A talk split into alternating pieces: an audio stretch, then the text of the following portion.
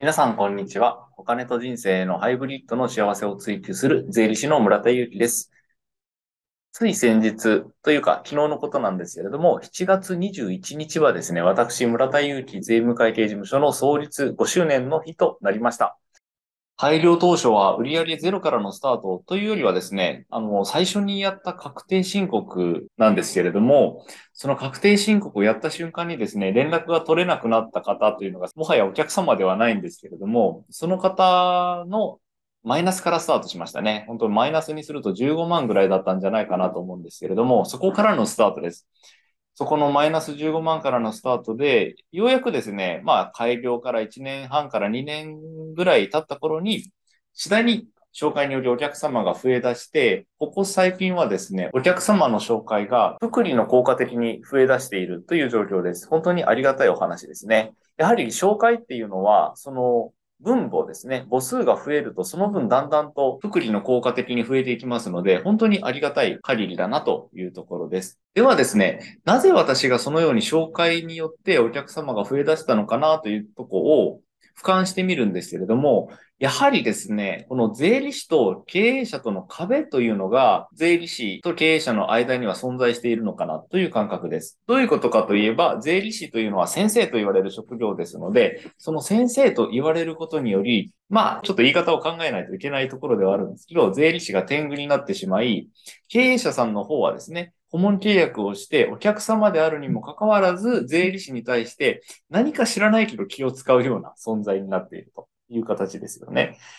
で、先生と言われるぐらいですので、こんなこと聞いてもいいんだろうかとか、なんかこんなこと聞くと馬鹿にされるんじゃないかなとか、なんか不安な気持ちがすごくあるということをですね、実際に私も税理士の変更により税務相談をお受けすることもあるんですけど、結構聞くんですよね。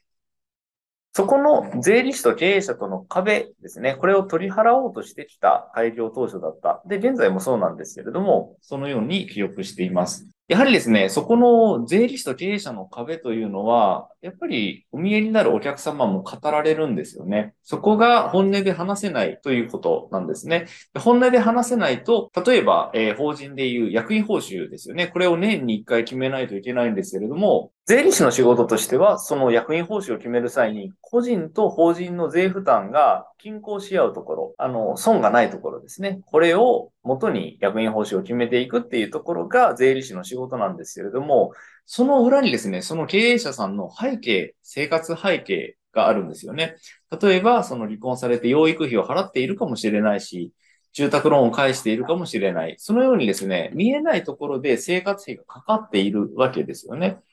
となると、役員報酬って、その個人と法人の単純な税負担で考えるべきものではなくて、そういった生活背景があるんだったら、これぐらい追加で役員報酬取らないと生活費払えませんよね、というお話になりますよね。その際に、その経営者さんが税理士に対して本音で話せないことには、本当の背景が見えないということになりますので、税理士の提示する役員報酬は、法人と個人の税負担のみを考えた、非常の空論的な数字になりがちということなんですよね。これは一つの例なんですけれども、こういった事例がですね、やはり、あの、信頼関係がないと起こってくるわけですよね。こういうことをなくさないといけないということです。そして今日お話ししたいのはですね、この税理士と経営者というお話から派生してですね、これを聞かれているあなたにとっても当てはまるんじゃないかなと思うんですよね。どのような業界であれ、専門職ですので、やはり先生とは言われないにしても、お客様から見ると専門家なんですよね。言い方を変えるとお客様から見るとすごい人なんですね。技術を持ったすごい人という釣り方をしていると思います。その中でですね、そこを勘違いしてしまって、専門家だからすごいっていうような態度を取ったり、そんなことも知らないのかっていうですね、態度を取ったり、そんなことがですね、結構合ってるんじゃないかと思うんですよね。例えば、私のお話でいくとですね、もうかなり前で、20年ぐらい前のお話だと思うんですけど、母とですね、車を買いに行ったんですね。その時に、本当に車のことは全然知らないので、いろいろ聞いてたんですよね。で、なんかをですね、全然記憶はしてないんですけど、何かを聞いた時に、そのディーラーさんから、いや、だからって言われたんですよね。いや、だから何なんでしょう？みたいな感じで言われたんですけど、私としては、だからの根拠がわからないんですよね。なんでそんな風に言われたんだろうと思って、結構ショックだったんですけど、そんなことがあったんですね。結局その車のディーラーさんにしたら、そういう質問って日常茶飯事なわけですよね。ただ、私としては非日常的な空間なんですよね。その車を買うって一生に何回あるかなっていうとこなので、非日常的な空間。でもディーラーさんにとっては日常的な空間。このギャップなんですよね。このギャップに勘違いして、専門家の方が日常の業務としてこれをこなしているようでは、ちょっとまずいと思うんですよね。しっかりとここはですね、お客様の立場に立って、で、このお客様の立場に立ってっていうのが、ちょっとこれも表現難しいんですけど、自分が優待離脱をして、お客様に入り込んだ状態で、本当にお客様の視点ですよね。見える状態まで行って、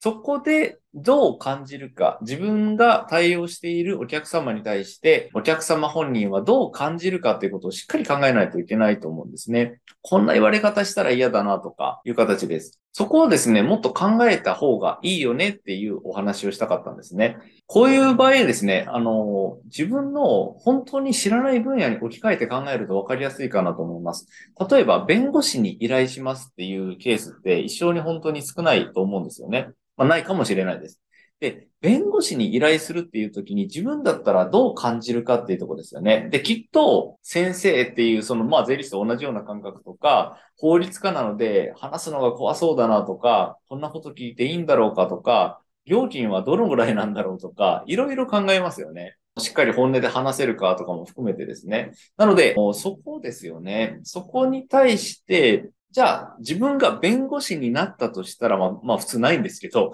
弁護士になったとしたら、その人に対して、つまり自分に対してどのような対応をすると自分は安心するだろうかって考えると、それをですね、自分の業界に置き換えて考えるんですね。そうするとヒントが見えてくるんじゃないかと思います。そして、お客様もですね、同じような気持ちになってるはずなので、そういうふうに接していただけるとですね、すごく安心して商品やサービスの購入ができるんじゃないかなと思うんですね。どうしてもこう、専門性を持っているプロとなると、どことなく天狗になってしまう。で、これが意識的、無意識的に関わらずですね、多少なりともそういった要素が見られるんじゃないかと思うんですね。そこにくれぐれもですね、注意して、お客様に対しての商品やサービスを提供するようにしていけるといいんじゃないかと思います。というわけで、今日はですね、開業から今日までの振り返りを通じて、商品やサービスの提供者側とお客様との意識のギャップですね。このことからそういったギャップは取り払った方がいいよということでお話をさせていただきました。それでは、税理士の村田祐樹でした。